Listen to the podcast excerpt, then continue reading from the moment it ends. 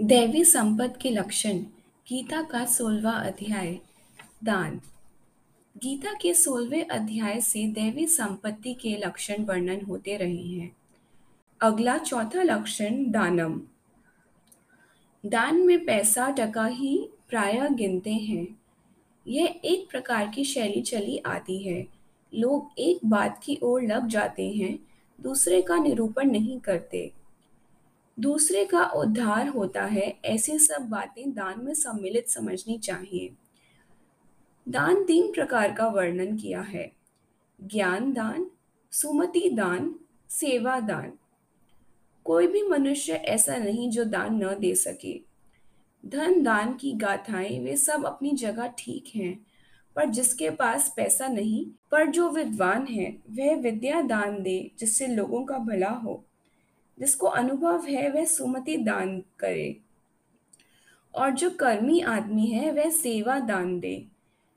कुछ एक देश एशिया में भी ऐसे हैं और यूरोप में भी, जिनमें धन और सेवा सरकार ने दोनों अपने हाथों में रखी है। माना, तन भी ले लिया और धन भी सरकार के हाथ में, जो मनमाने तरीके से व्यय करे। तो बात यह है कि कोई सड़क बनानी पड़े तो लाखों लोग लग जाते। कोई न नहीं कर सकता था। यह अच्छी बात है कि नहीं यह तो वे जाने। दोनों से देश को उन्होंने बहुत, भारतवर्ष में भी थोड़ा इसका प्रदर्शन हुआ। टिड्डियाँ मारने अध्यापक जाएँ, ऐसे परिपत्र निकले। अस्तु लोग चिल्ला भी उठे।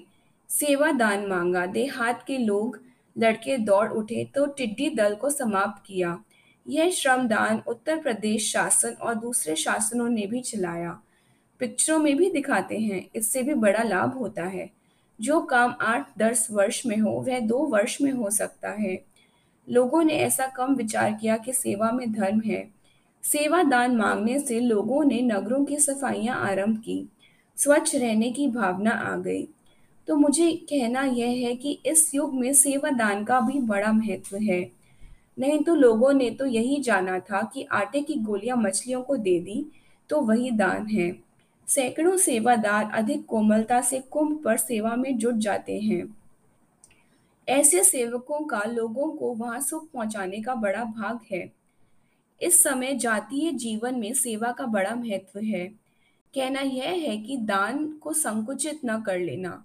बीमार कोई है तो आप उसको औषधि लाकर दे दें तो यह सेवा धर्म है। नहीं तो कोई कैसे वैतरणी को पार कर लेगा या इसी किनारे लुटिया डुबो देगा।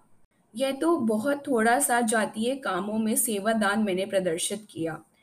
एक आदमी ने पंडित जी से पूछा कि, महाराज, आप दान की बड़ी महिमा बताते हैं। हमारे नगर में तो इतना धन है नहीं कि हम लोगों को दे सके पंडित बोला, तू बड़ा भाग्यशाली है कि तू कमाई करता है। बहुत धन होता तो आलसी बना पड़ा रहता। सांप भी जो धन पर बैठा रहता है, आलसी ही होता है। देख तेरे पड़ोसी भोले भाले हैं। रात को स्कूल खोला कर, उनको कहो, नहाया करो, बाल भी कटवाया करो। कहने लगा, आज तक तो किसी पंडित ने हमें बताया नहीं कि इससे भी वैतरणी से पार हो सकना संभव है। उसने घंटा डेढ़ घंटा देना आरंभ कर दिया। छह मास में मोहल्ला उसने चमका दिया। लड़के बाल उपदेश पढ़ने लगे और जो पहले से कुछ थोड़ा पढ़े हुए थे, वे रामायण पढ़ने लगे।